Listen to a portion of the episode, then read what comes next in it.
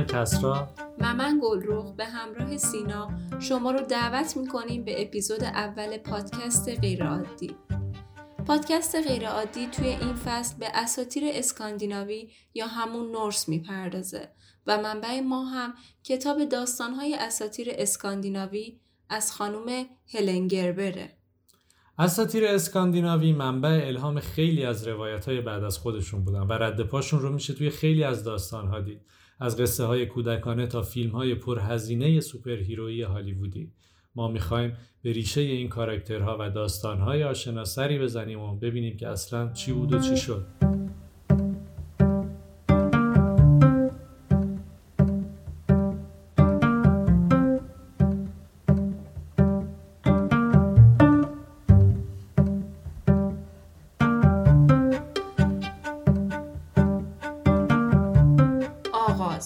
افسانه های آفرینش به عقیده تعدادی از تاریخ نگاران آریایی های ساکن شمال اروپا از خود فلات ایران و قلب آسیا به اونجا مهاجرت کردند. با این حال میشه گفت آب و هوا و چشم انداز سرزمین هایی که در نهایت برای سکونت انتخاب کردند روی شیوه زندگی و حتی عقاید مذهبی اونها تاثیر زیادی داشت.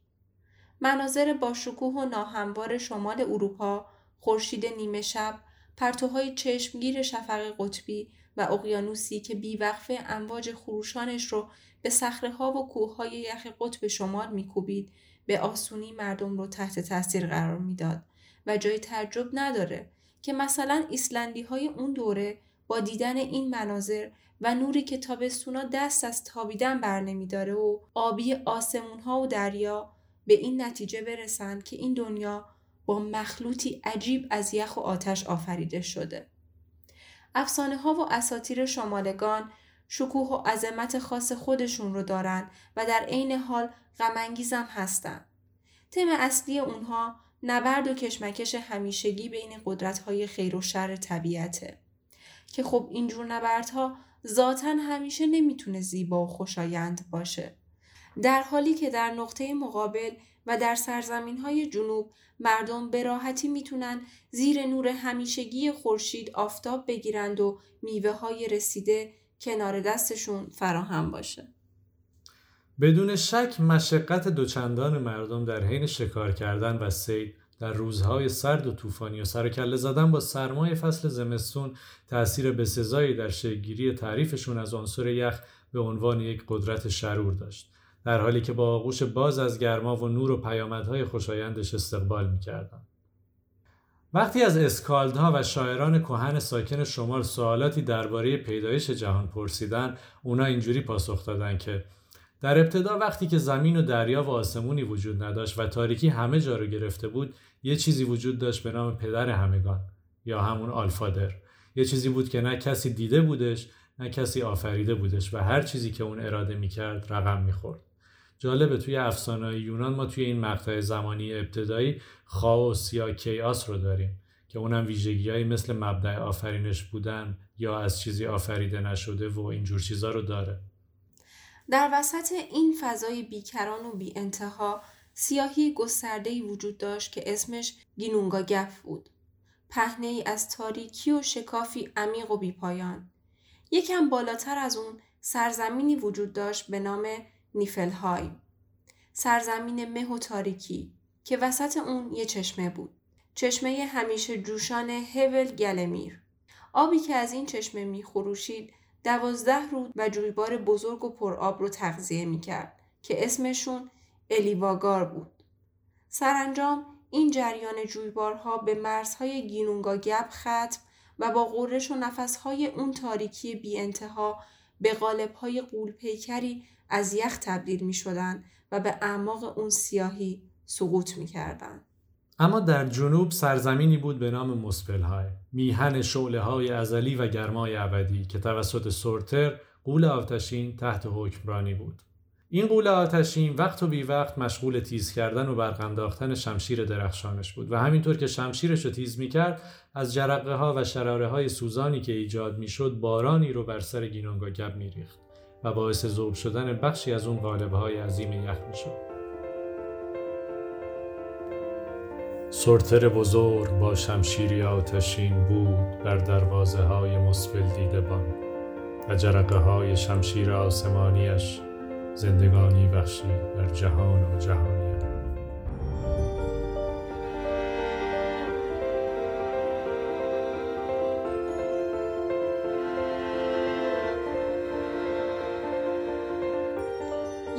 یمیر و آدهوملا وقتی که بخار ناشی از ذوب شدن یخ به آسمان سر کشید دوباره مغلوب سرما شد و به ذرات شبنم و یه چیزی مثل برف تبدیل شد و طبقه طبقه روی خودش انباشته شد و فضای بزرگی رو در مرکز گینونگا گپ اشغال کرد. سرانجام با تکرار این چرخه و اراده آلفادر موجودی در اعماق سیاهی و بینابین قالب‌های یخ چشم باز کرد که اسمش یمیر بود. تجسم سرما.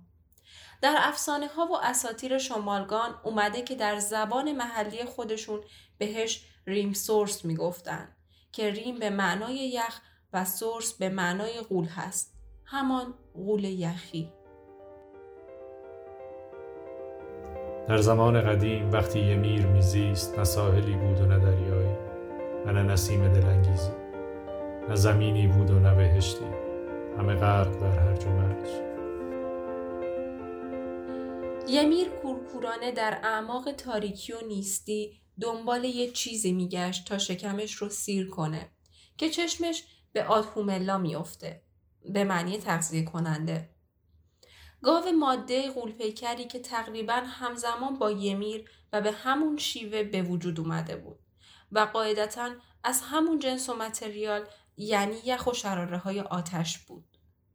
یمیر شتابان شروع به دویدن به سمت آتوملا کرد که یهو متوجه شد که از چارپستانش شیر فراوان در حال خارج شدنه و از اینکه چیزی برای رفع گرسنگی پیدا کرده بود خیلی خوشحال شد. اینجوری بود که همه نیازهای یمیر برطرف شد ولی گاو ماده برای سیر کردن خودش با زبون زبرش نمکهای روی تیکه های یخ رو لیس می‌زد. آداملا کم کم با هر لیس بخشی از یخ رو آب می‌کرد تا اینکه زبونش به یه تار مو خورد. معمولا ما وقتی به مو می‌رسیم توی غذا خب اونو کنار می‌ذاریم ولی خب این گاو بود و ادامه داد و خب وقتی همه یخ آب شد بری از یخ آزاد شد که حالا بهش می‌رسیم و راجبش توضیح میدیم وقتی که گاو داستان ما به لیست زدن مشغول بود یمیر در خواب به سر می برد. همونطور که خواب بود از عرقی که از زیر بغلش بیرون می اومد پسر و دختری زاده شدند و قول شیستری به نام سراد گلمیر هم از کف پاش به دنیا اومد که اونم به خودی خود و کمی بعد از تولدش برگلمیر رو به دنیا آورد که برگلمیر جد و زاینده همه قولهای یخی شرور اساتیر اسکاندیناویه.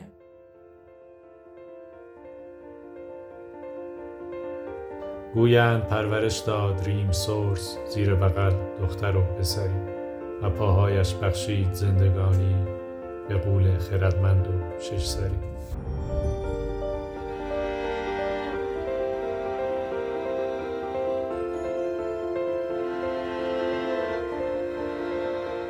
اودین، ویلی و وی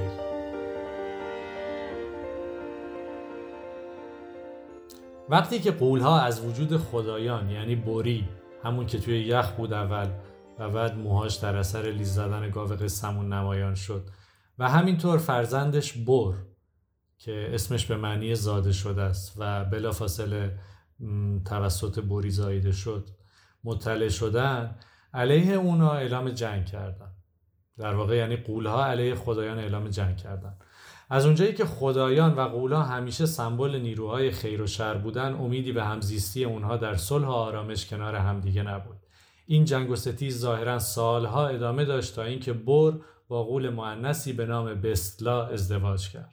نتیجه این ازدواج سه فرزند بسیار قدرتمند بود به نامهای اودین به معنی روح، ویلی به معنی اراده و قصد و وی به معنای مقدس. این سه فرزند بلافاصله بعد از تولد به پدرشون در جنگ علیه قولهای یخی شرور پیوستن و سرانجام موفق به شکست دشمن دیرینشون یعنی یمیر شدن. وقتی که یمیر بیجون بر زمین افتاد سیلی از خون که از بدنش خارج می‌شد باعث غرق شدن همه نژادش و نابودی اونها شد. البته برگلمیر که فرزند همون غول شیشسری بود که از کف پای یمیر زاده شد به همراه همسرش سوار قایقی شدند و تا مرزهای آفرینش پارو زدند تا از خشم خدایان فرار کنند. و تمام تبار یمیر شد غرق در آب برگلمیر ولی سوار بر قایق فرار کرد. و قولها همگان متولد شدند از او. سرانجام برگلمیر و همسرش جایی رو برای سکونت پیدا کردند و اسمش رو یوتنهایم گذاشتن. سرزمین قولها. در آنجا برگلمیر نژاد جدیدی از قولهای یخی تشکیل داد. نفرت خودش از خدایان رو برای اونها به ارث گذاشت. اونها رو به نزا با خدایان برای همیشه دعوت کرد و یادشون داد که همیشه آماده ترک یوتنهایم برای تصرف سرزمین خدایان باشند. اما خدایان که در اساطیر شمالگان به آنها اسیر می‌گفتند حالا که بر دشمنان دیرینه خود غلبه کردند تصمیم بر این گرفتند که دستی به سر و روی هستی بکشند و دنیایی مستعد حیات درست کنند با همین هدف سه فرزند بر تن بیجان یمیر را هل دادند داخل شکاف عمیق و تاریک گینونگا گپ و زندگی از اعضا و عناصر مختلف بدن یمیر شروع به پیدایش کرد.